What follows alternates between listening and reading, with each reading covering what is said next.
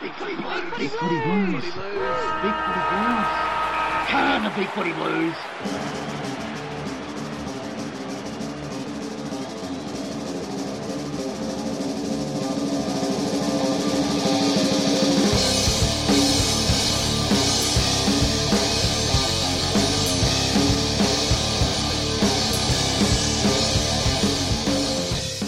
In the immortal words of Henry Wadsworth Longfellow, Ah, nothing is too late till the tired heart shall cease to palpitate. And so it is that we bring you our first episode of the Big Footy Blues podcast for 2018. I'm ODN, and joining me is board educator, analyst, antagonist, and protagonist both. Welcome back, Jimmy. oh, Jesus. These titles are getting even worse. Hi, guys. you didn't know if you were, you didn't know you were both of those. Oh, no, I, I, I generally see myself as somebody who just manages to push the extremes, I guess. That's all. She's as passionate as they come with a touch of acerbic tongue. Please welcome for the first time, niece. Hey, big footy family. Go easy on me. awesome to have you both on board this season. Uh, and, and no doubt throughout this rest of the year, we'll uh, get some of our old favourites back here and there and uh, we'll uh, change it up a bit. But uh, I'm really pleased with who we've got today. Um, no real structure, guys, since we're. Uh, we're very late in the season. We're five rounds into the season. We haven't done a podcast since uh, the draft. We're almost as quick as the membership Oh yeah, yeah, yeah. We're we're, we're, we're moonlighting in the Carlton membership department. No, no doubt about that. Um, so basically, we're just going to have a chat about uh, where the team is. Uh, obviously, we're zero and five. Um, haven't won a game yet. We did have a f- reasonable draw coming into the early part of the season, and um, we've had a few injuries and, and so forth. But uh, how do you guys feel about the zero five start? Are you disappointed? Was it expected? Um, um, are there reasons for it? I'm furious. I'm fuming. I'm so disappointed. No, um, it's it's some of it's to be expected, and certainly I wasn't expecting us to be 5-0 as opposed to 0-5. But um, yeah, I mean, there's not much more you can really do with all these injuries that we've had. Um, there's a few um, names that could have been shuffled around to make us more competitive in terms of midfield minutes, and that's been done now with Kerridge. And you've seen, and you could see last week um, the difference that that made, both in terms of the ability to um, to run both ways, but also just uh, allowed them to feel more comfortable moving towards a, a more defensive mindset, um, and, and in terms uh, and while still having some attacking outlets. But yeah, overall, not really much uh, different to um, to what I was expecting once the injury list started rolling in. I'm I'm not too disappointed or surprised. We were right in that Richmond game until we lost both the MKs. So I was really quite positive after that match. The North match, I think, was a really good reality check, and I don't think it's necessarily a bad thing to have those kind of matches early in the season with a young group. We all saw how they came out last week. We saw some unity. We brought in better replacements to meet the needs. So for me, I'm more looking at the season as a whole. And I'm really looking forward to seeing what we can do against the Bulldogs Friday night. It, it's still uh, cliche, and Bolts knows all about cliches apparently, but um, uh, it's still about the green shoots, isn't it? So um, yeah. And uh, the injuries we've had, obviously, uh, Mark Murphy's out for a month. Marchbank seems to always get injured. Um, Tom Williamson hasn't got a start this year, and um, with a back injury, and it's um, it's ongoing. We're not expected to see him back in the next month. Um, we obviously had Sam Rowe come back from uh, injury recently, and um, Alex Silvagni's just about due to resume. Same with uh, Darcy Lang, so our recruit from uh, from Geelong. We've been looking for a bit of uh, injection and maybe a bit of fall, forward now from him, and uh, we haven't had that yet either. So, um, and uh, um, well, Jarrod Pickett, obviously three month injury and um, and missing one. That's a real loss considering his last few games last season. Yeah, he looked to really take it on last year and um, and show something. So um, it, it's just a pity. He looked fit and ready to go the next step. So bit yeah. disappointing for him. And, well, look, I, I, think having these injuries now, as as much as we wanted to see us head up the ladder in the right direction, um, you'd rather have them now than next year when we're expected to when the when the when the, our players have reached that sort of um, a lot of the younger ones are sort of getting to the 50 game stage and we're getting a few up there towards the 100 games and things like that that's when you uh, want your players to have a fairly fit list because that's when you should start pulling out wins unexpected wins and so forth. So um, yeah it, it, the, the disappointment for me is uh, I guess, the the reaction to our start and the way we're being perceived in the media and the way uh, Bolts has come under pressure. Pressure's fine, but I, I still think it's a bit premature.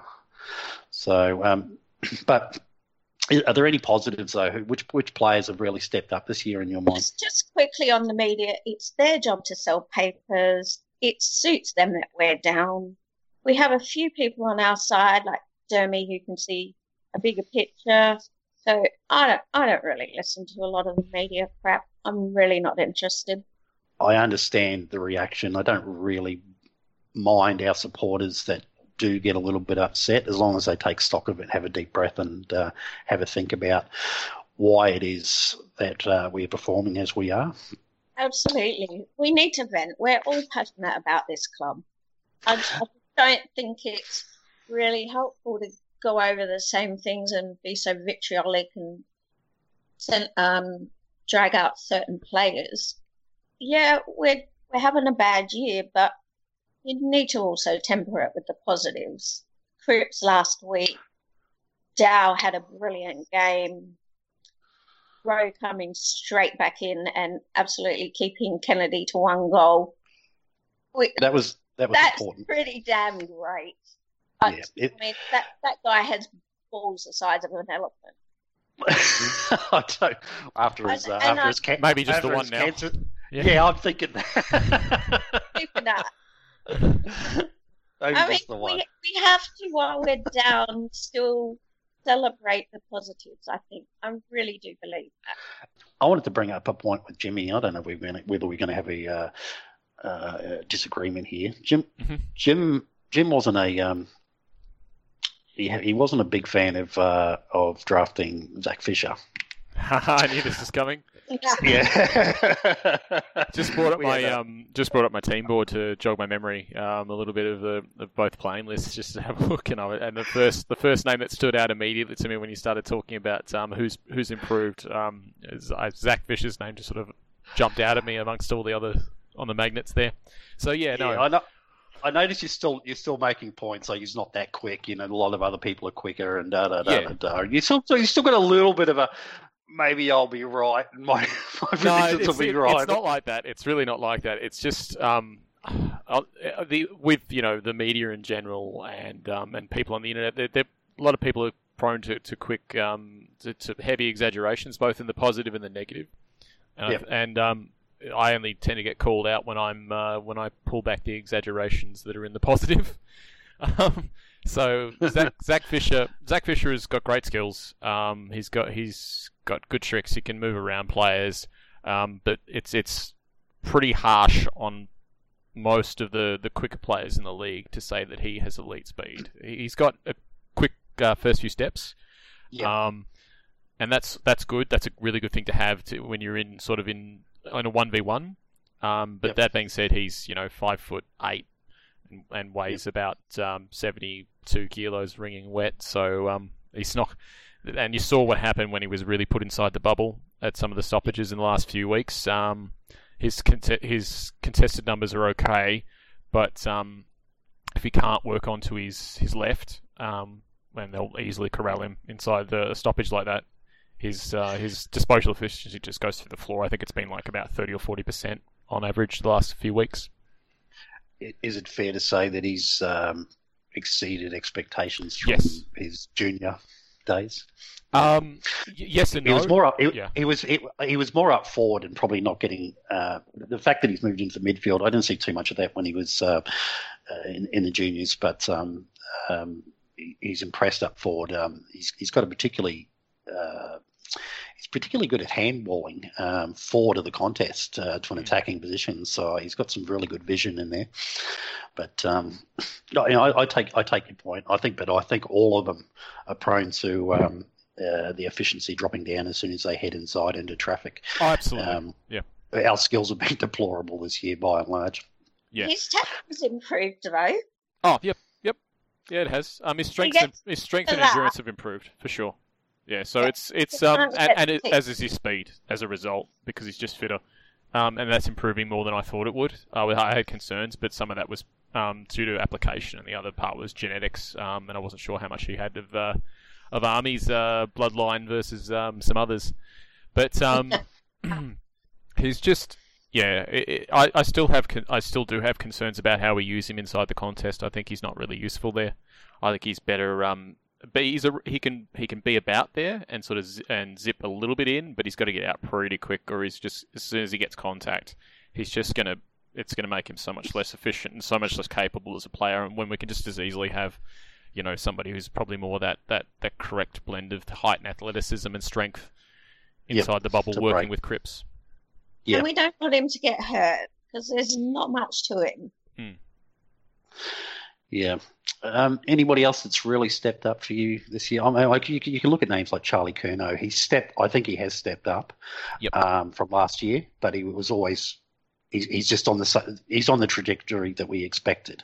It's not unexpected where he is, where he's at, um, except for round one where he, uh, you know, uh, kicked a bag and um, and looked looked pretty awesome. But um, he's he's just carrying on from where he left off. Really, um, Yeah. he's gonna he's a gun, and and um, that uh, yeah, penetration on his kicks, he seems to spot out targets out the back and uh, get it to them effortlessly. So.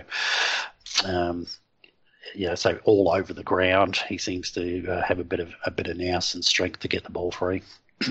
Yeah, no, he's he's definitely um, he and Fisher, uh, and I suppose uh, the other bloke that I would have brought up in that in that sort of context as well, um, in terms of improvement, uh, Lochie O'Brien. They all hit uh, beautiful flat um, pass that can you know Yep. because that's what you need at this level now. Um, you can have you can have these glorious old school long kicks, but they have got to be able to travel fast enough to be able to beat the zone. Because if they get if they're hanging up in the air for an extra three or four seconds, but they hit the target, that doesn't matter because you know they're going to have two people, three people closing in on the contest and, and just you know bring it to ground or getting an intercept mark. So it's Yep. great. It's great to see players like that coming into the team. Um, Dow a brilliant match last week. oh, That's he's he's an he's an interesting one, isn't he? I mean, he he uh he, he, he, he was he was struggling. He was struggling. We we th- he thought he looked good in the uh what is it? AFLX or whatever it was, but uh, you know, on, in a real football game, he's really been struggling, and people were calling him to be dropped because basically thinking he needs to go back and get a lot of possessions in the twos to maybe for his own confidence because he did look rattled uh, out there, and um, he did have a much better game. He uh, he was he worked a lot inside on, on last last week, and um, and um, you know he was racking up the, the clearances and so forth. I don't think he dominated by any stretch. I think the stats look good. Um, I don't think he dominated, but he- looked so much better and so much more poised than he had um, in the previous weeks. And, and and out of that, a lot of people have come out and said, "Oh, you know, told you so." You know, the people that sort of write off these young kids too early. I don't necessarily. Uh, I, I guess this is the moder- the moderator in me. I don't mind the negative, constructive criticism. Um, and I don't mind people thinking that maybe Dow. I, I, thought Dow was probably due for a rest too. How, coming out and having that good game doesn't make a lie of the of the form that he was in previously. He's just fortunate that he actually had a good game that's going to keep him in next week. Um, and because he did look until he's shown that until he had shown that capability, um, you, you've got nothing to judge them on except the poor form b- b- before that and the struggling before that. I thought our ins against West Coast were much more measured and well thought out than has been in past weeks. And the other side of that is I'm really pleased that the match committee rested both Matthew Matthews, Kennedy and Cruiser. I, I really hope that we're going to continue managing the injuries better because not sure we've done that so well in the past. How do you find Kennedy's form so far? We know that he's had his shoulders done, and we know he came in with a bad ankle. So for me, I'd like to see him out until we know he can do all the running and the support that he needs to. Mm. Yeah, Jimmy, you going to? Yeah, yeah, yeah. Um, in terms of um, in terms of how he's performed, it's probably around about where I expected him to be. Um, even even with the injury concerns that he's had, he wasn't a particularly uh, standout player for GWS, um, despite there there being a massive need, and they still do have a massive need to develop inside midfielders, and they've Mm-hmm. they've moved on from him, um, and they've brought in. Uh, they're trying to develop Hopper now, and they're also uh, they've got um, what is it, uh, Bonar and um, with pick eleven, wasn't it? And then also uh, Shipley, their um, academy graduate, uh, who all look like players of the future in terms of um, creating a, a, a stronger contested game. Kennedy's uh, he's, he's no frills. Mm. Um, and I think a lot of what he does is probably stuff that goes un, unnoticed. Yep. Uh, maybe he'll become in time a. Uh, I mean, he is a big body, but uh, gee, uh, I seem to recall Brett Ratten being very underrated and no frills. Um, Mm. And uh, it wasn't until he got into the second half of his career where people really stood up and went, "This guy's a gun," you know. Um, Yeah. And um, winning best and fairest and stuff like that. So I think. I think every team needs those sort of players. Um, Don't Yes. forget he's only 21. Yeah, exactly. And he's and he's and he's He's and he's, got plenty of time ahead of him. We're Yeah. frustrated now because we've lost Murphy and we really need him. So he's he's still going to be there for another 10 years working with Chris. oh look, he's That to, that to me is really exciting. he, he- he's he's a beast, and you know, and, and, and though, though he, he, he lacks pace, as does Crit, Crits, um, I think you know we can carry a couple of players like that if we get the because the likes of um, Paddy Dow will go will be inside as Yes. as he as he develops more, and he's got these he's got pretty decent sized thighs already for a kid, even though he seems slight everywhere else.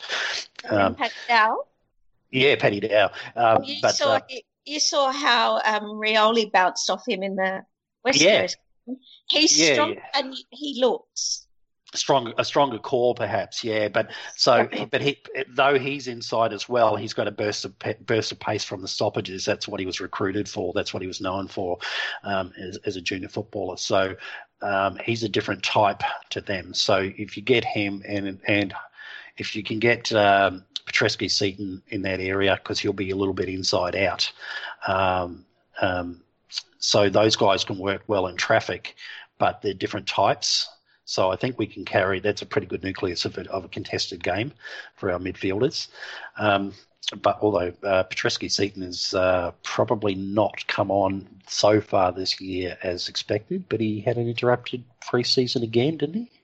He's done no Oh. pre seasons. Yeah, yeah. So for me, he gets another month to get his fitness back before I start seriously judging him.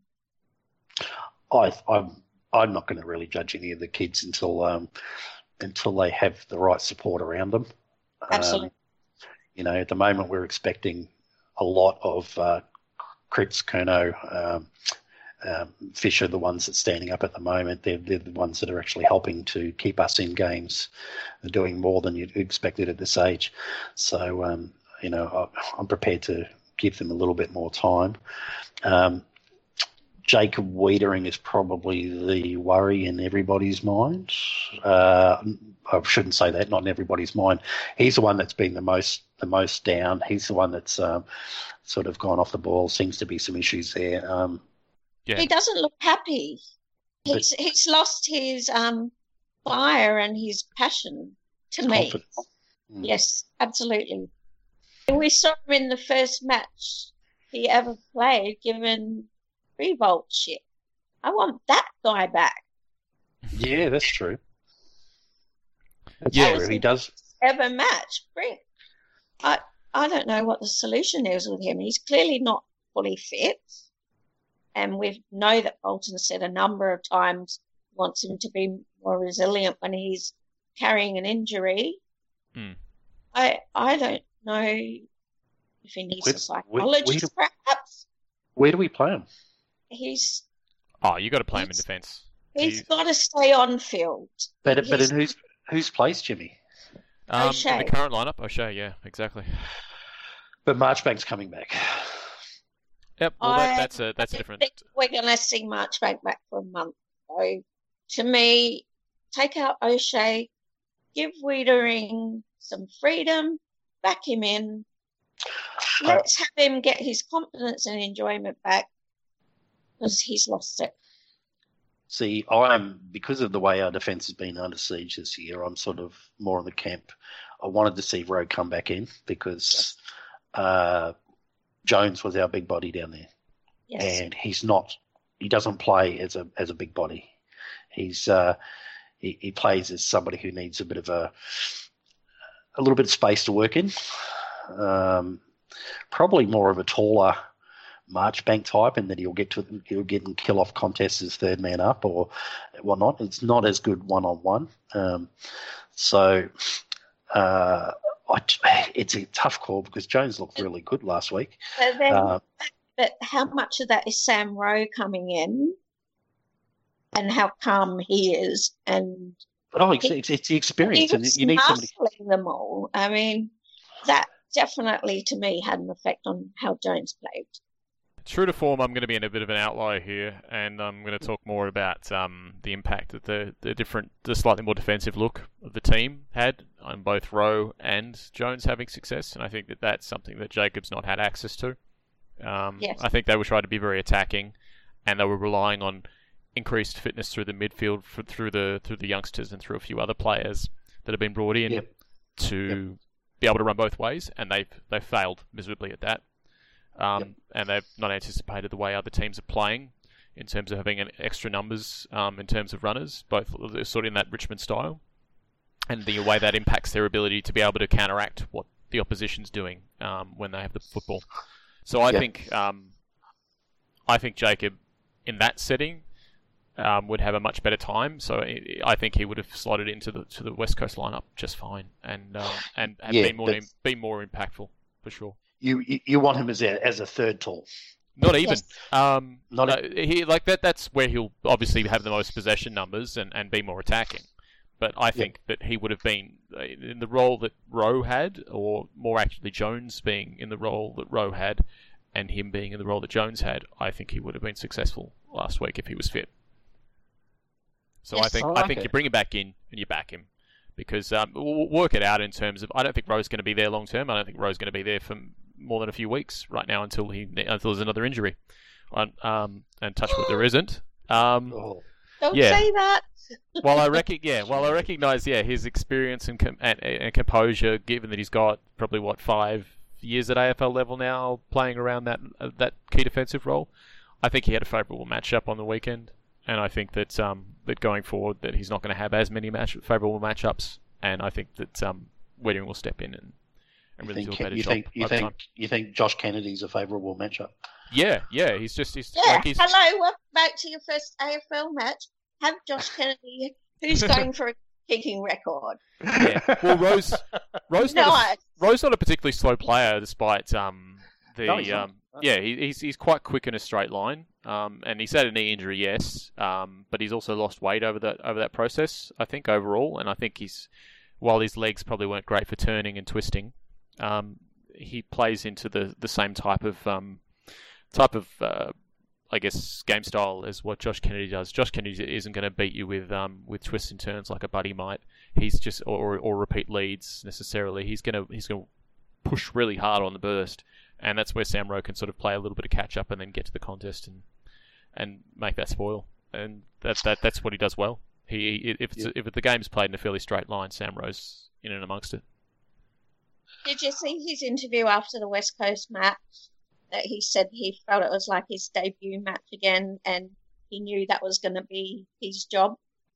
Mm. That attitude is just brilliant for such a young group of players to Yeah. see that and have that around you. Hmm. Look, I think, yeah, Rowe's not going to be there long term, but he's still in good enough form to stay in there for a little while. I think either Rowe or um, Alex Silvagni needs to be in that side. Alex Silvagni's due back soon. Um, and we know he, the few games that he played last year before injury, he was um, he was brilliant. Uh, maybe he's got to be back for Buddy Franklin because he seems to do very well there. But um, um, I that makes me think. Well, we do have the luxury of having experienced defenders uh, in the side who um, are very disciplined in their role. Um, you know, that's that's we've generally got. Uh, I think we've got Jones, Rowe, and Alex Silvagni battling for one, possibly two positions. Um, and if, if, if two of them are in, that does leave Weitering Marchbank as a third tall. But the elephant in the room is uh, Lachie Plowman. I'm a massive fan of Plow. Mm. Yes. I never want to say anything bad about him. Uh, he had a dirty day. He's, he is he is struggling a little bit this year. He's not looking as good, and maybe he's the same as Weeders in that they don't have that they didn't have that experienced gorilla sort of fullback around them, and uh, he gets asked to he, he gets asked to clean up a lot of roles that are left over. So you'll you know play tall, small. He's um, he doesn't have too many perfect matchups for him, so mm. he's got to be fairly versatile. I would like to see him move up the ground a bit more to see how he goes now and again, but he doesn't have the toe and, and um, as such, so it, it, with, when you've got the likes of uh, Cripper and Kennedy and uh, generally midfield that's not moving that fast anyway, Plow's probably going to hurt us in there um, because he, he's not overly quick. So I don't know what to do. Somebody, something's got to give. If these guys are all are, are all um, fit, you know, Marchbank, Weeders, Plowman, Jones, Rowe, ASOS, they, they can't all be in the same side. Mm. Uh, that, you know, that's that's half a dozen that are 190 plus, 190 centimeters plus. You're going to have to have your smaller defenders, you know, and uh, obviously with no um, Docherty back there, Simo's going to spend a fair bit of time back back there, and we're going to trial. Um, well, we're going to trial somebody else, uh, at least a mid defender. We like that. Ideally, I like to see three small to medium defenders back there and three talls, but we have this overabundance of uh, of talls who not quite fast enough, um, not necessarily great one on one. ASOS and Rowe are the good one on one players. We've got a whole lot that like to come over the top and take intercept marks, but um, oh, I just don't know how it's going to play out. And I think we want to play them all, and I think that leaves us very unbalanced. We've lost a lot of the structure and the general setting up a play down there with Docherty. He's he's such a huge loss down there with doing that work, and um, we're putting we're having Simo running more out of there, which means we need someone else doing the directing down there. Um, Flower had a dirty day. That jumper, that jumper ball was just not necessary. We had a heap of players around the fall of the ball, and he made a few other mistakes. So hopefully he'll be dirty on himself, and I doubt we'll see him have a stinker like that again this week.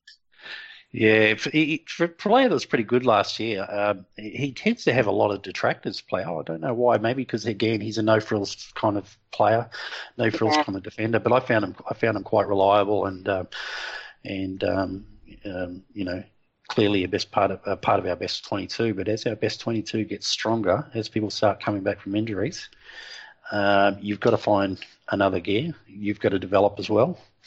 So yeah, it's it's, it's going to be really interesting. And so where where would you and Jim put him then if we don't think that's the best position for him without the strong? I, I think it is. I think it is his best position. I think I know, but I, and I think he needs certain players around him. Um, Plow and Doc were, were, were a really good combination last year. Absolutely. Um, they they seem to work really well together and back each other, support each other, and know what each other's thinking. And I think he's I think he's missed Docherty more than anybody. Um, um, and you know, so I, I I think that's still his best position, but just having the right support around him. It's interesting that um, Jones was able to have a better game because of Rowe's presence, but um, mm. it didn't necessarily help Plow. And again, it might be matchups, but um, I can't even remember who he was on in the end. I think he might have been taking because they did have. Uh, he might have been had Darling a bit, did he? Uh, sure. I think at times, yeah, but there was O'Shea as well. Um, and then, yeah. and then the other, their other mediums and smalls were along the lines of what um, you've got uh, LeCras, and then you've also got uh, Rioli. So yeah, um, and Rioli and, and we put up some amazing um, numbers in terms of kilometres covered. I think at one point, um, while the game was still going, he'd, he'd already covered about ten and a half. So he was he was actually in the top five on the ground for me for not not at top speed, mind you, but the fact that he was tracking that much with his he doesn't look like somebody who's uh, you know necessarily of supreme fitness. So it was really impressive to see that he actually did do that from an opposition perspective, I guess. Um, yeah, I was really shocked by that, to be honest, because in the preseason, in the AFLX in, in particular, he, he really, really didn't look like he could play more than about a quarter and a half of AFL football before having to pull the pin on his day. Uh, and I, this is where I think because of the because of the structure of our defence at the moment, because we have lost you know, as I said, you know, the, the Doc Williamson burn types. We don't have any small defenders, and Mullett has to had to come in. Um, I, I, think Mullett's held up reasonably well. I think he's, yeah. he's, exceeded he's exceeded my expectations. He's still copying it every week because the funny thing is, every time we get done, the first names that are that are listed by fan by supporters are the most expendable ones. We can't carry these, you know. So you're blaming your 21st and 22nd players and thinking getting rid of them is going to solve the problem. But you've got to, you know, you've got to be able to break down a match a bit more than that. I think Mullett's been solid. He's been doing the job we brought him in for. We probably weren't expecting to have him in this soon in the season and I've got a sneaking suspicion people are getting him confused with O'Shea. With the arm tattoos, yeah. The shit, it's a shitty yeah. tats, yeah. They're getting blamed. Mullett's a level up from O'Shea, and I've got a suspicion people are getting the two confused. I, they I do, think look quite similar. Yeah, they do. They do. I actually uh, kept on seeing 24 stuff up on the weekend, and I had to keep checking to see what, what number Mullett was because he got called by the commentators as Mullett a couple yes. of times, I think. Yep. And um, yeah, and I thought, yeah, he's not 24. I'm not O'Shea. I had to, I had to, I had to double check myself. So yeah, he might, he might be a victim. uh, hard with the O'Shea brush. Oh, he's going to have to wear dread dreadlocks or something. long, long sleeves. I was I was pretty much able. Well, I was confused at first glance. I was pretty much able to tell the difference as soon as they kicked the ball. Um, I can tell you that. But for for a guy who's got such a raking left foot and a good good action, um, Mullett doesn't really break the game open with his passing. Yeah, especially going to the forward fifty, he doesn't do. He, he doesn't even back himself to make a pass into the forward fifty. He normally just goes for goal, and uh, maybe he's got some instructions on that, um, and he's been hmm. instructed to to have a have a ping. But there have been times where there's been a, a pretty straightforward pass, and I think he doesn't back himself to be able to do a, really a flat short pass. Like he can do a flat long pass, but they're a different technique to, to getting a little chip kick.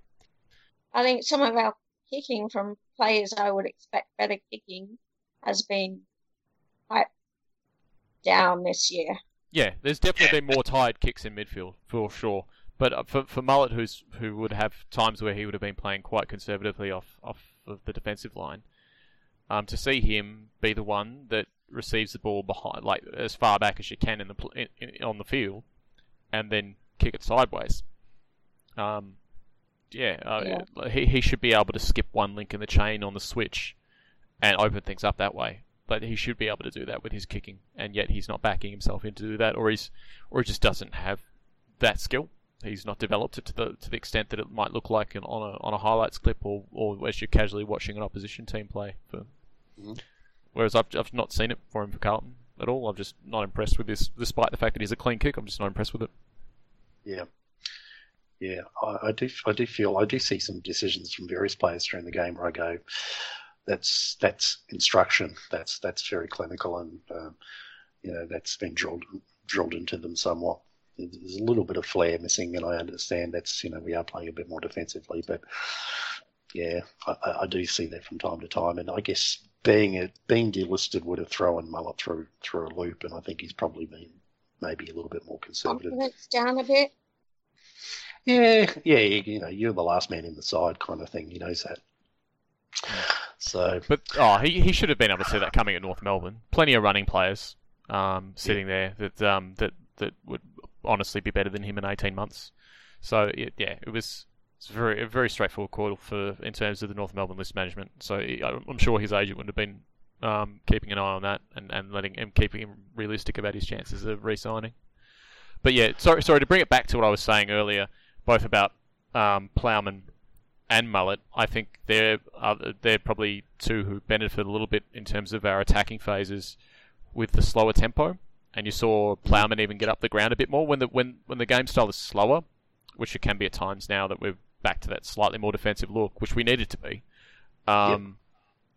You can see Plowman's now getting up the field. In fact, I think he had a, a goal assist or a scoring assist or a scoring involvement, pretty significant one later in the game, and when he got a yep. chance to push up the ground.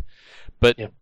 based on the fact that he had some spells on the bench during the game, I'd say he's carrying something as well. So it's it, it's a so he had a, he had a a dirty day in terms of not only matchups but also um, but also his own physical prowess. But that being said, I think from now on, if he's fit to play, he should be looking a bit better if we slow the tempo down a little bit.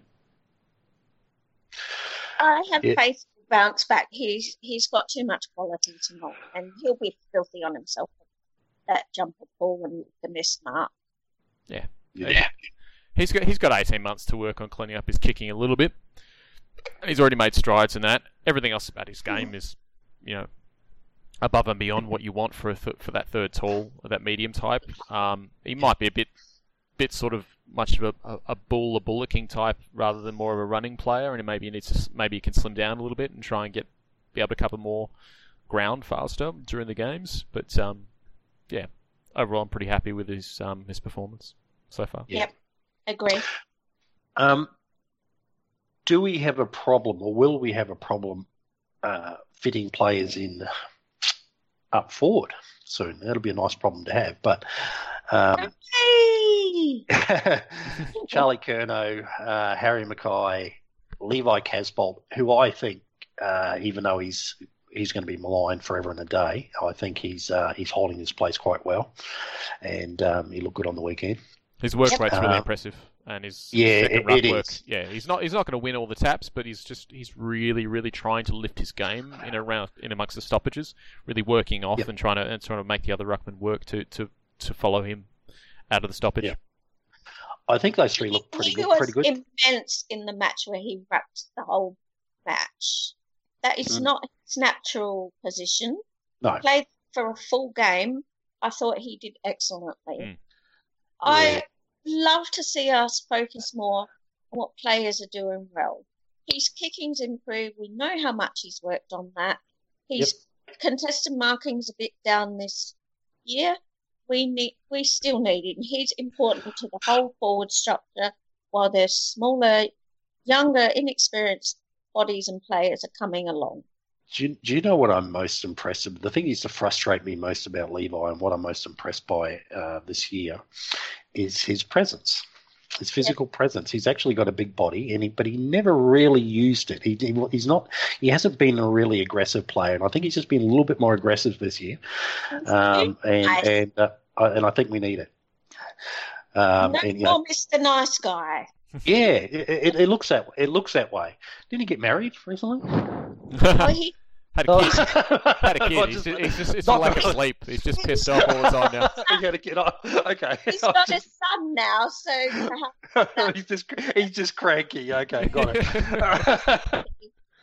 but we've got those three, and I think they look very good together for big bodies down there. And and and yes, Harry and Levi are the two big ones that suppose that even though Harry's got a lot of athleticism, you don't want to carry too many big guys. Charlie's can play can play tall, but he can also uh, he's got a huge tank and he can cover the ground. He's not he's not slow for a, for a um, for a guy his size. So then we've got the the other, and this is again we're looking at we you look at those ones. You look at Plowman down one end, the the, the Plowman Marchbank types, and think are they competing for the same spots?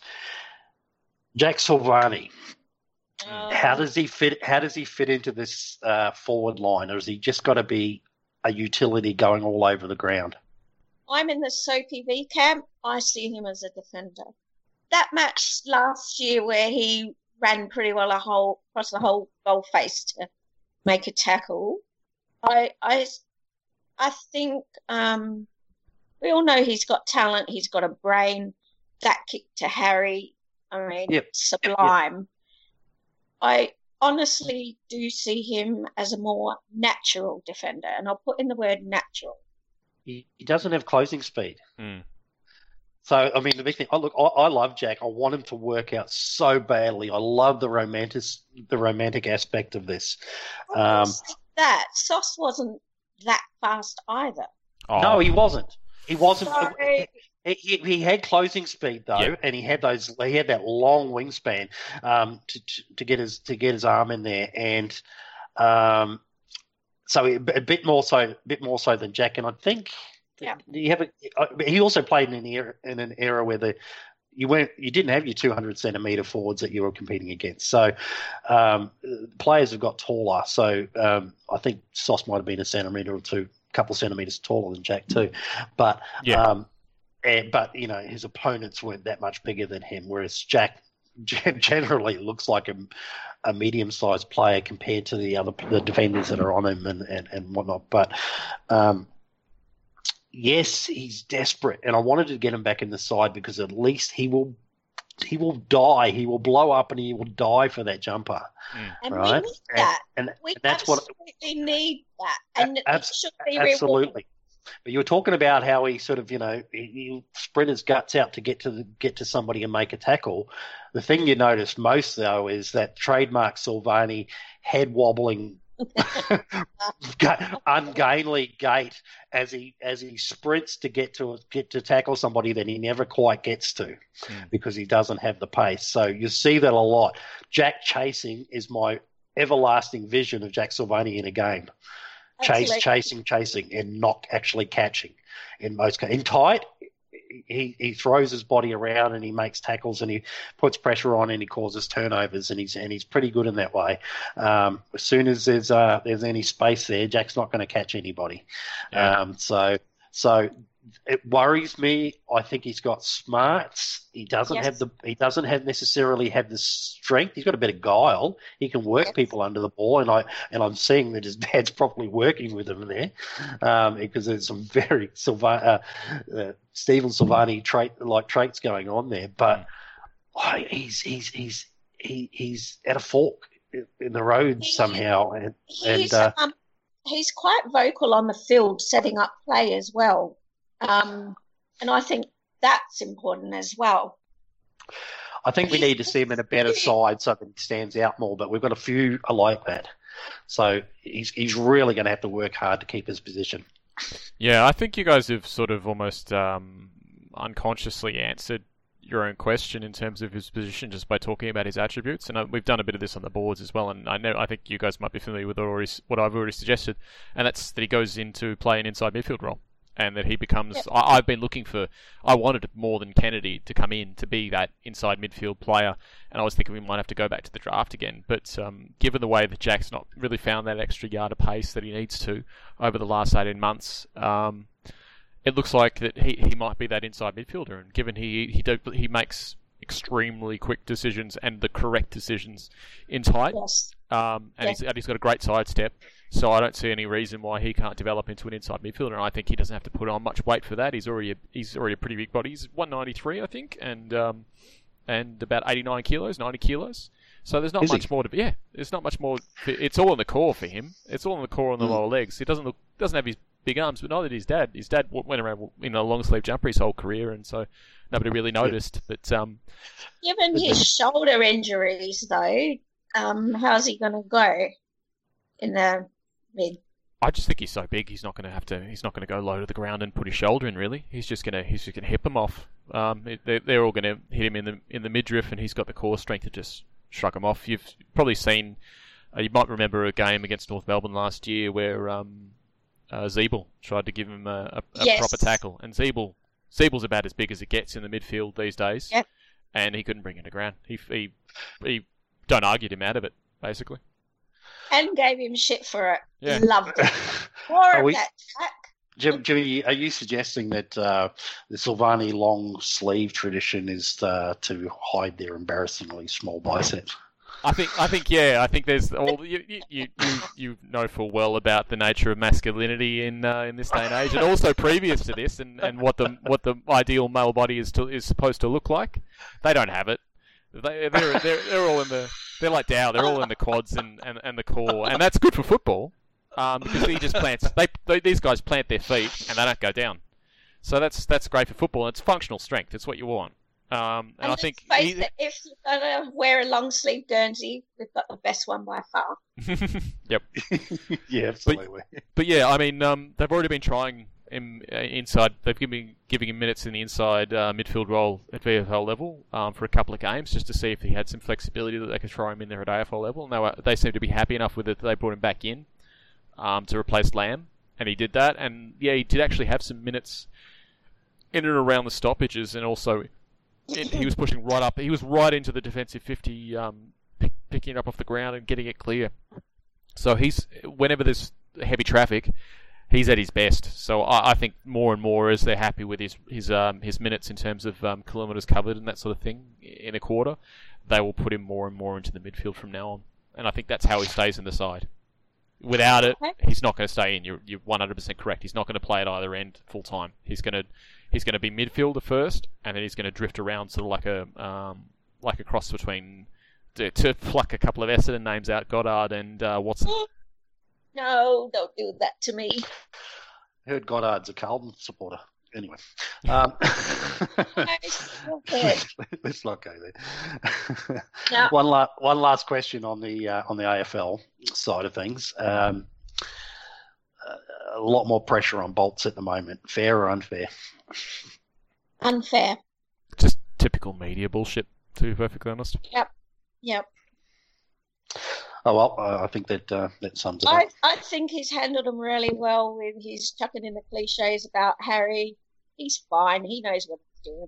He's got no, he's got half on his side now. He's got half in there as well who'll, who'll teach him how to how to how to press conference because he was doing it pretty well the other day. There's Did a he- good segue. Just on, on that um, Harry McKay selection, did Bolts actually give in to public pressure? No. No. He knew Okay. what he was doing. The rhetoric might have been along the lines of he's got to have a breakout game, but that's not what they were looking for. They were looking for incremental improvement to the point where they felt like, well, now you can progress into the AFL side. We, it's it's not the 80s, it's not the 90s. We're not looking for kids to just jump up and have these eh, massive, massive matches in the reserves to say you must pick me. It's Yep. we have expectations about where you're at. We have expectations about what we want to, to bring into the senior team in terms of uh, not not being a key player, but just playing a role. They meet the KPIs to play the role. They get to play the role, and and the club Absolutely. is confident that their their pure talent will mean that that, that quickly accelerates. Yeah. I'm actually happy we're being more professional with the KPIs. This is what we want you to work on. Go away and do it. You do, you'll get rewarded. I, I Uh, want us to be more on that professional level because we haven't been in the past. I think Uh, every department is on the same page to me, and we have not had this for many years, decades even. bound by blue. Good times are coming. I demand it. um, and, and on that note, I think Patrick Kerr will debut this year at some point too, and uh, Yes. will deserve its spot Hopefully. because because he's yeah, hopefully, but I think he's he offers more. He's he's he's he's he is growing. He is developing. Yeah, Um, I'm, a little worried with his his um his lateral movement, uh, and if his work rate will will quite get to that AFL standard. But he's working on the work rate. Sidestep he can't really do too much about. But yeah, Mm. Um, with that, um, uh, as we were talking about before with the segue um, and Daniel Harford, uh, let's move on and talk about the AFLW competition.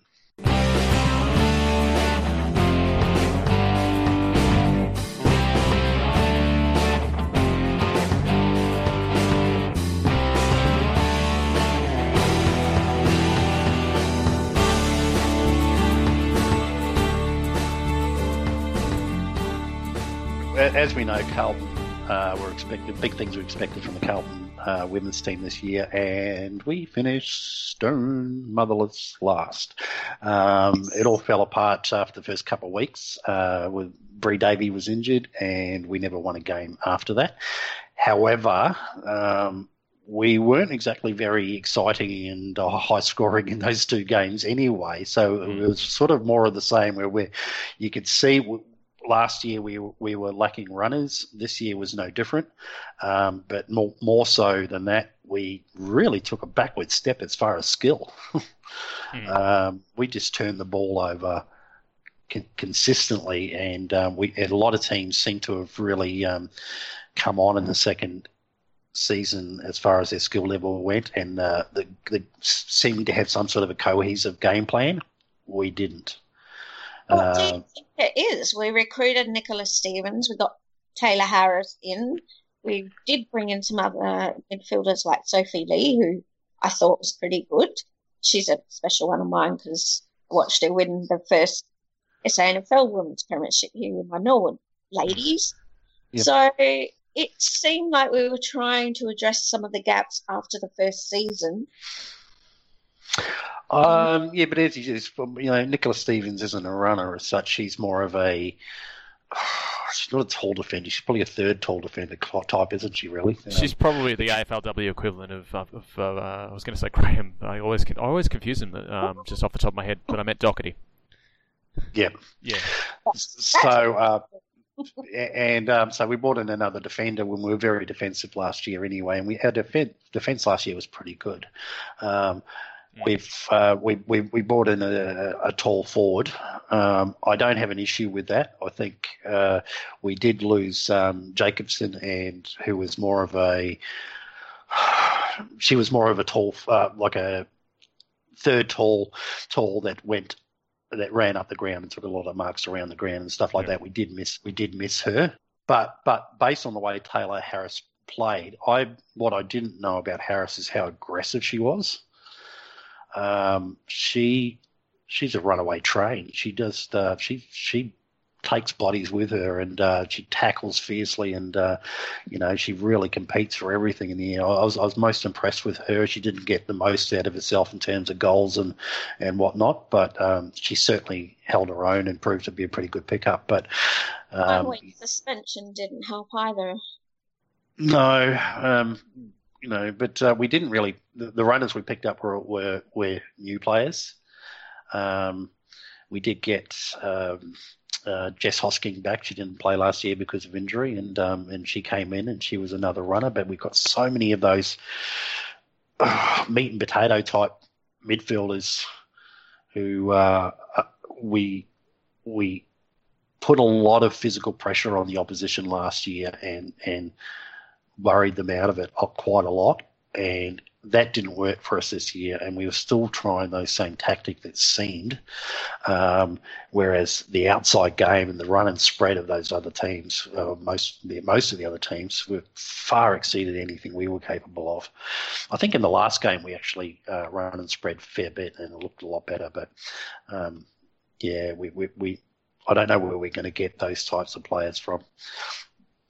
It's got to be the draft, really, for the most part. I mean, the other way is um, how we did it. Uh, we were able to barely tread water this year. Is um, we got a couple of those uh, the the code hoppers across in um, Harrington and um, was Gay a code hopper? Yeah, Gay, Gay and Harrington. Yep. Um, yeah. yeah. So I, I, Gay was pretty good actually. Mm. Yeah, they'll come on. I mean, you know, they they they weren't front runners for us this year or anything like that. But those players, they're the ones that we're looking for further development from. Um, and unfortunately, in a two-year-old competition, um, it's not hard for somebody to pick up. Uh, I, it's, it's not that hard to improve because of the standard of the competition's not that high yet. Mm. Um, so it's not like a code hopper coming into the uh, into the AFL um, and they're going to they're going to take a few years to get it right. You know, don't have a lot of time to gel though, and given that the season's quite short, you really need to have your structures and your game plans on point. Well, I mean, uh, we've got a. It's gone before you blink. We've got a VFLW side. Mm. Um, we've already got code hoppers not, in there, actually. Um, couple of rugby sevens girls, I think.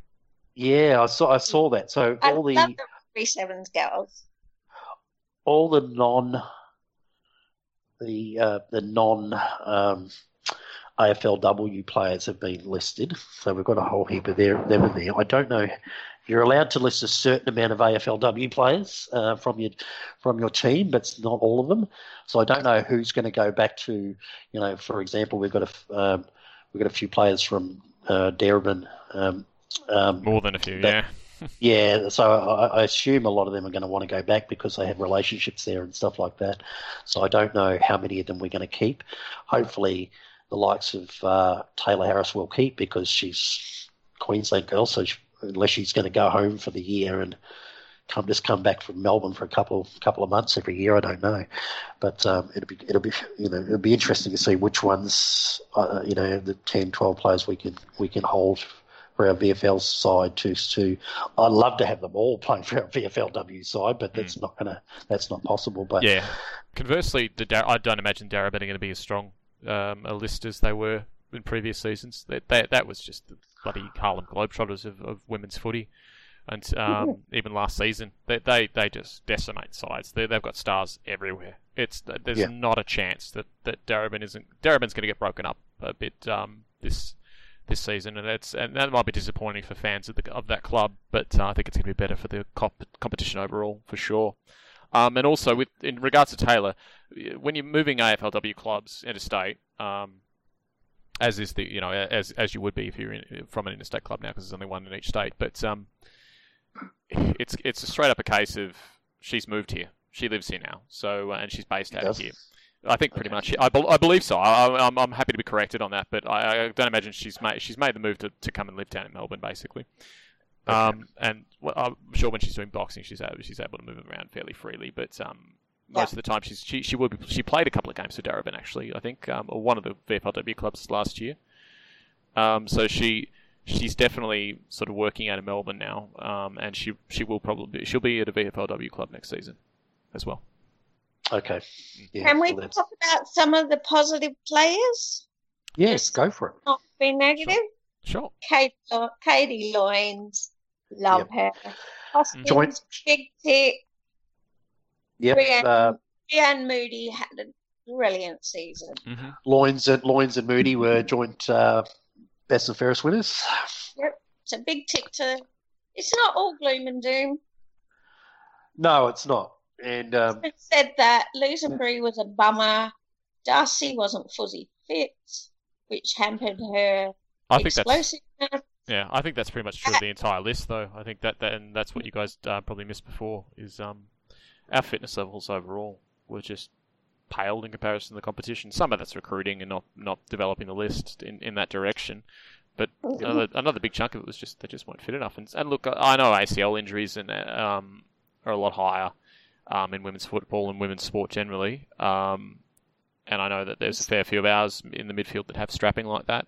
But um, that being said, just I was really disappointed in, in their overall fitness numbers compared to the opposition week to week. Also, don't forget quite a lot have come from netball, which is notorious for knees. Mm, Says, says Denise, who has aching knees from 20 years playing netball.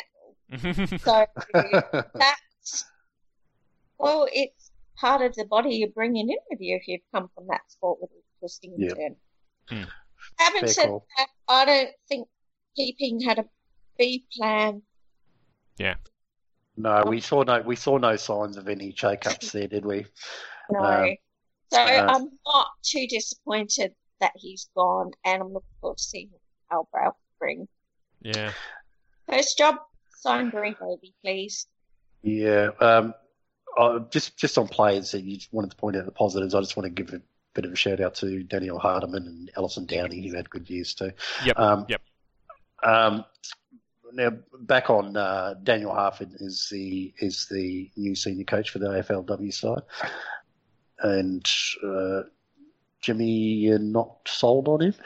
No, and I, I've been already been called out for going hard and going early. Um, I'm just I look at yeah, I look around at the other AFLW coaches and the and the, and the background and how much familiarity with they have with the game, um, and the women's game in particular. And then I look at um, Daniel Harford's sum total of seven months experience in women's football. And uh, while you know, obviously, it was at the highest level, um, and they obviously felt like he was uh, he had that he had the, the tactical. They must have felt like he had some sort of tactical um, complexity to him in terms of how he wanted to implement game structures. Um, that That'd really be impressed. nice. Yeah, yeah. I, I, I, that. I do wonder how much of that is just is actually just smoke and mirrors and just um, him, him using um, you know buzzwords and things like that and to, to impress because um, Collingwood's football really wasn't any better than ours. They had a few uh, uh, you know one or two extra runners and Chloe Molloy come in and and and, and you know, give them a spark. He was great. Yeah. What a fantastic year. Yeah, God yeah. Yeah, she was far, she was far and away the best junior, and and she just she got to come in and, and just and run riot.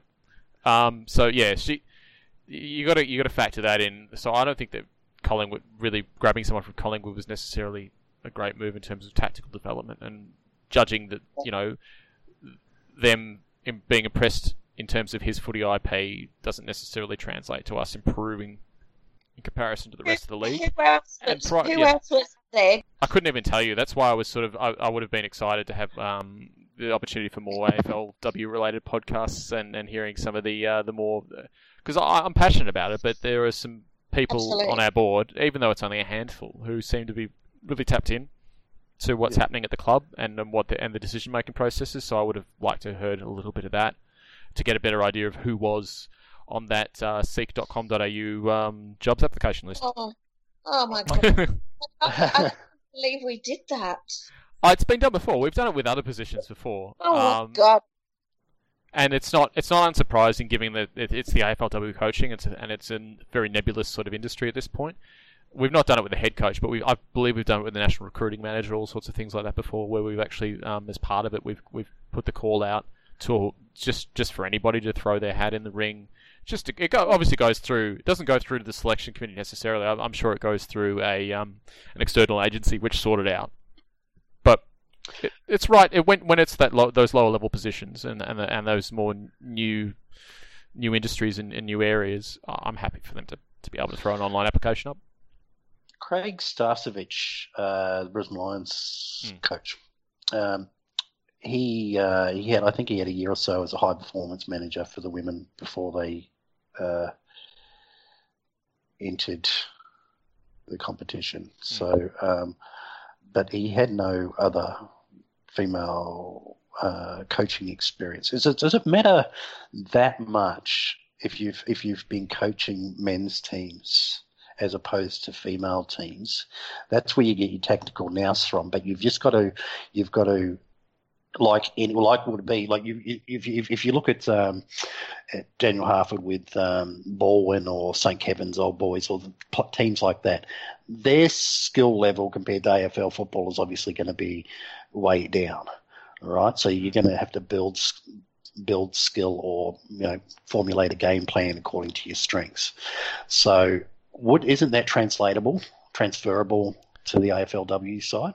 Um, I believe it is. So- Yeah, yeah, it, it is in terms of skill development and all that sort of stuff. But at the end of the day, the biggest thing, and it, and it covers, it's going to have an impact on every aspect of your coaching abilities and philosophy, and that's going to be how you communicate to your playing Yeah. group. And in this case, you're talking to women, and Yeah. For anybody who's actually you know existed on the planet for more than a decade, they, they generally find that they when they talk to women, they t- they have to talk differently and they have to communicate differently, and there are different expectations, and there are different um, nuances in terms of when you say something, how they might interpret that. So you've got to be able to empathise with them. Um, and he's Uh, he's got ten years of experience as a um, as what as a Yeah. VAFA coach, effectively. Um, Yep. Okay. So I, I, yeah. Ne- Niece, how do you interpret what Jimmy just said? I don't disagree. It, Sorry, I'm just wondering if you interpret it differently to me. no, um, for me, I would have liked to have seen Dennis Armfield still be around as that side mentor as a very recent AFL. People were calling for for Dan, he- they were calling for Army to be coach. What what what coaching experience, you know, really did he have?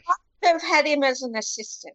Um, Yeah. He he put a lot of time voluntarily into the women's team, and I would like you stay around as not yep. probably having as head coach because that would have ended up as a disaster. But I think I'd like to still see him around the club.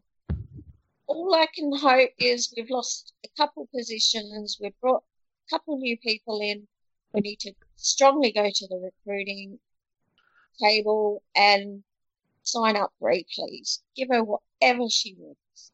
Yeah, well, that's going to be the next big, best big thing because we uh, rumors about. Did we? Did Bree actually say herself? Did we actually have it, or was it just a rumor that she said she was out? It was an exclusive uh, Fox Footy rumor.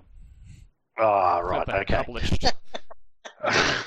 with no quotes. yeah. Okay, right. So, um, and obviously straight away supporters turned on Bree um, when they heard that. So um, yeah, for anybody who's not familiar with the way Fox Footy would typically handle things when they say Fox Footy understands that this is the case, yeah. um, it's pretty much the same as if you're familiar with the Premier League. It's the same as Sky Sports saying we understand. If you've ever read Sky Sports transfer rumours, um, you'll realise that they're garbage. Yeah, and these like to be the first one to fall victim to yeah. that. Yeah. Okay. Fair enough. So um, I, I, don't know whether it was just Bree uh, losing a bit of faith in where, where we're headed. The fact that you know she's trying so hard and carrying the team all the time, and to want to go somewhere and actually win. Um, I don't know whether she had got wind that Keeping was on the outer and she's a Keeping girl, or yeah. whether she um, wanted to ch- see a change, then would become more professional. So I don't know which way she falls.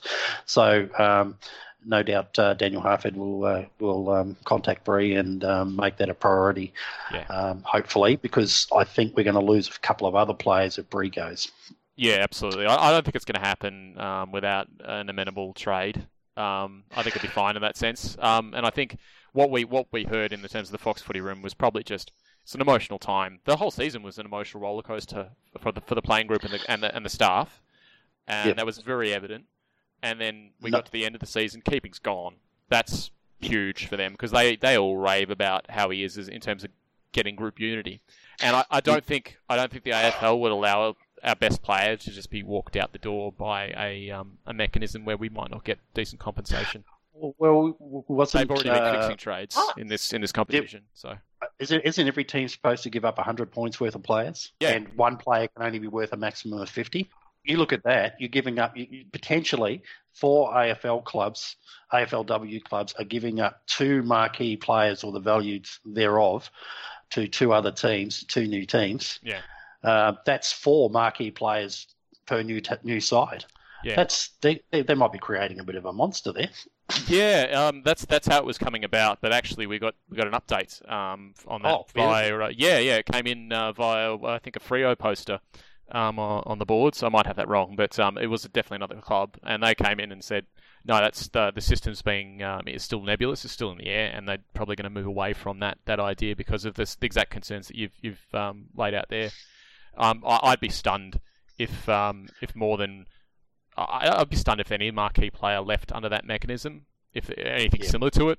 I think well, um, the AFL will pretty much force an amenable trade in terms of being able to to grow uh, um, the existing lists as well. It it would it would it would hurt us more than any other team finishing down the bottom. Oh, yeah. Our players are going to be valued less than a lot of other players this year, so we actually have to give up more to make up a points a point system. So I hope they do change it because it's uh, it's just going to keep us down. Yeah, and they're not actually bringing any more interstate AFLW teams in this season, are they? It's Geelong and North Melbourne coming in next year and then yep. in 2020 you're seeing two two interstate teams. Yeah, so it looks like um, so in terms of the uh, the state pools and the way that works, even though the the Victorian pool is probably the strongest pool right now, still, we're the ones getting diluted the most um, this upcoming season and off season, yep. the current off season, and then again it's going to be another two Victorian clubs coming in in 2020 versus just one in Queensland and one in um, Western Australia, and then you're not even going to see a um, an extra New South Wales team and an extra um, South Australian team.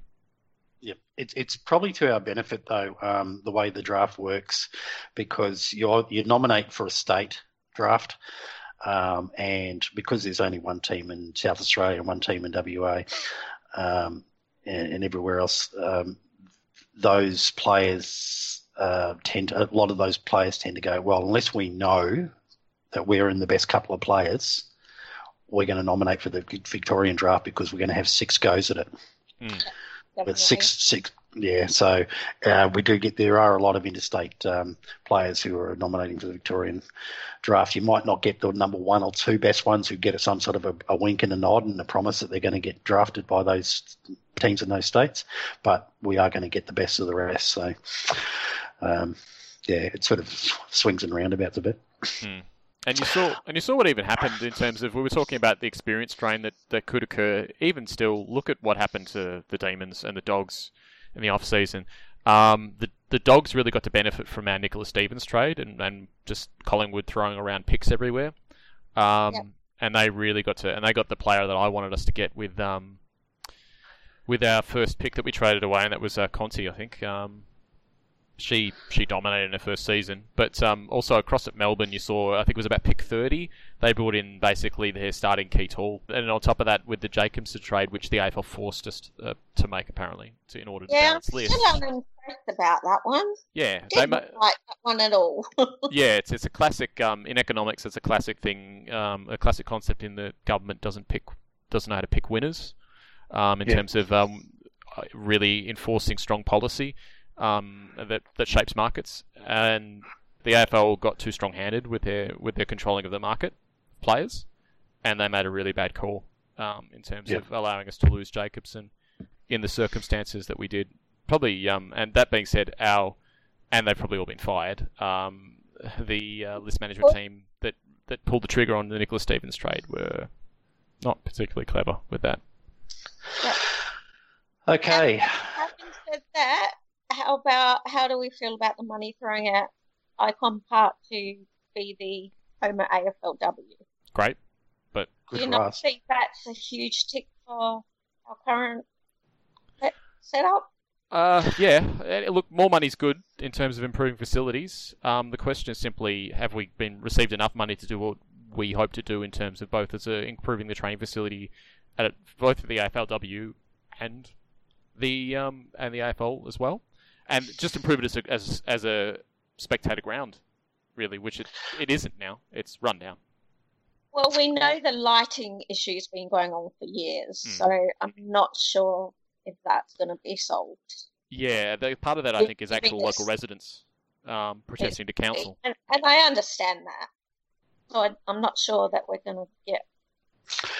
The local that's resi- the local residents that, uh, yeah, I, I guess they complain about parking, they complain about everything, but they're the ones that move next to a football ground. So, is there any way of Carlton using that upgrade to their advantage, aside from having upgraded facilities for us to use and for the odd uh, practice match and you know uh, our own AFLW matches? Is there any way we can cash in on that as far as a revenue revenue raiser for us?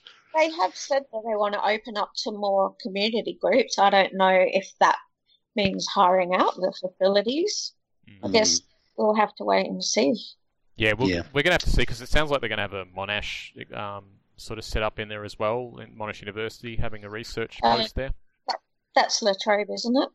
Yeah, um, so I, I always confuse those uh, both as universities, but yeah, it, it, La Trobe, regardless, so there, there- there's going to be that set up there, so they're going to have some space allocated. But otherwise, it sounds like it's going to be there's a, there's a fixed amount of or a fixed minimum for the uh, for VFL or sorry AFLW um, facilities, so they're they're guaranteed to get a significant upgrade to what they have access to now in terms of their own individual facilities.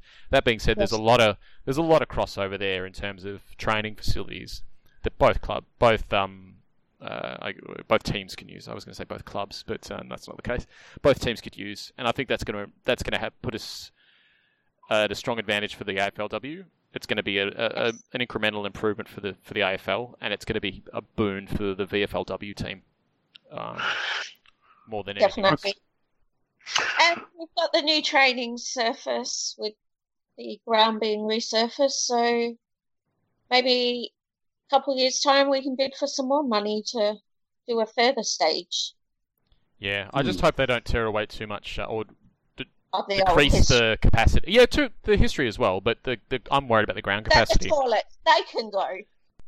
yeah, no, they definitely need to remodel that. And if they rip out the the wood the wooden seating aside from the Gardiner stand, um, then yeah, I think I think they're going to be okay in terms of being able to boost numbers um, around the ground. But then Yep. Removing the Pratt stand is a concern because it's a big chunk of the seating total. So I'd I'd like to see how they turn that around. The initial sketch that they were showing for uh, marketing purposes did not look like it was going to be a boost. It looked like it was going to be a significant um, decrease in seating, which I, I don't want to see. I expect a decrease, but I don't expect it to, to go down to being a 15,000 stadium. I'd be really disappointed by that. Part of me thinks they're not going to really do that, knowing that we've had 20,000 already and 24,000 for the first two opening matches of AFLW. Why would they do that? Uh, let's hope not. Um, look, before we go, um, let's just uh, do a quick prediction on Carlton's game versus the Western Bulldogs this weekend, um, and uh, as far as who's going to win and what the margin's going to be. So, do we Weitering's going to come in, given that we're doing this podcast before the teams are announced? yeah, no, I mean that's a that's a that's a prediction, obviously, as to if, if you think any changes are going to be made, who's going to go in and out. But yeah, Weitering, Weitering in for uh, O'Shea. Yep. Yeah I'd like to that. Yeah. Give him a job. Let him get his fun back. Yep, fair enough. I agree with that. He's, he's too good if he's not injured to be in the VFL. We're not gonna we're not gonna lose much out of that, are we? I haven't, So- and so I'd like to still see Kennedy and Kreuzer out. They're not fully fit, giving that Phillips ably covered. Yeah. We've got we're in a situation now where we've got returning players that are going to strengthen us, and we've also got, um, for the most part, where we should be happy with about 20 of the players, um, 19, 20 of the players that are in the side right now in terms of what they can deliver. So we can be very relaxed about getting these guys back into the team. So if they're not not 100% fit, well, not they're never going to be 100% fit, but if they're not 95ish, you know, it's it's it's nothing more than a, a bit of Panadol or a um, the correct strapping between them Yeah. and, a, and playing a full game of AFL football. I don't really see. Um, I don't really. Yeah, if if they're below that standard, then yeah, don't play them. Let them rest. And also, on another positive tangent, we're going to see better players coming in for the rest of the year. So Mm. let's let's take that as a positive and try not to be all doom and gloom. We're going to have a lot of tinkering with the team this year as the players all gel together, especially the young fellas. So let's look for more green shoots. Are you going to uh, are you going to kill off my Chicken Little thread? Is that what's happening? No, that's a stage. I, I, I love a place for the doom and gloomers to go and people that are more positive to go. That's why Yeah. I made the thread, not to blow my own trumpet. Are we going to rack up our first win this weekend? We're a good chance. We're, we're probably the best chance that we've been um, this season. Yeah, for sure. I'm going to say yes and then keep it going because I'm heading to Adelaide Oval next week. Oh, well, that'll be uh, interesting. trying to uh, trying to get out a win there, but it would be nice. Um, okay, well, I think I think all around we're all expecting that we're a good chance of having a win this week, especially if we play as we did last week. Um, and uh, Bulldogs aren't in uh, great form; they're sort of um, they're struggling. They're a young side as well. Um, it's been pointed out to me that we'll probably be older than them on average um, this week. So uh, let's hope that we can uh, drag one out and uh, get people smiling for at least a week. Get off the bottom of the ladder, maybe.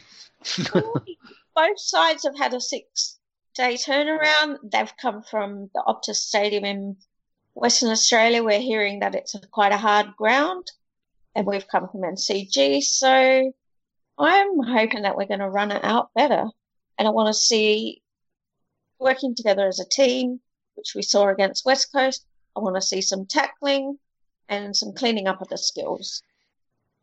And what we what we learnt so far this season, given it's a, it is a, we're in a transitional period for the AFL in terms of who are, who are the best teams.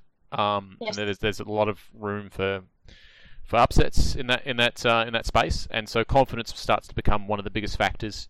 And uh, assuming you don't go nutso on um, selections and uh, and tactics.